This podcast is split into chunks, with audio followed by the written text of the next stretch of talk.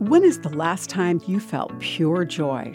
Aside from a birth or a graduation, have you experienced much joy in just life?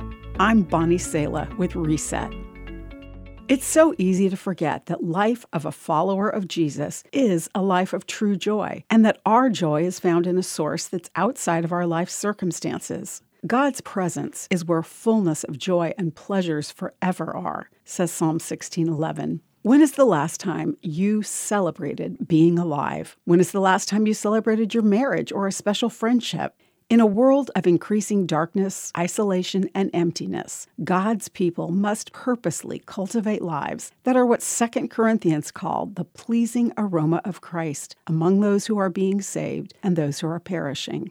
This world needs to see us celebrating God's goodness with joy Danish writer Isak Dinesen told a story of two spinster sisters living in a remote village in Denmark in the 1880s.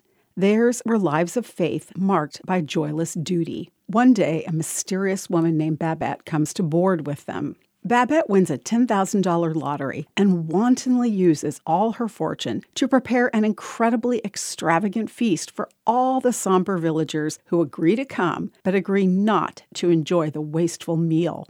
During the lavish dinner, touched by such an utter act of sacrifice and love on Babette's part, the evening is infused with joy, with forgiveness, with celebration. Throwing a $10,000 dinner party is optional, but take some moments today doing something, eating something, sharing something that brings joy to you and those in your life. I'm Bonnie Sala with Reset. To hear this again, read or share this, or to find more resources like this, visit guidelines.org.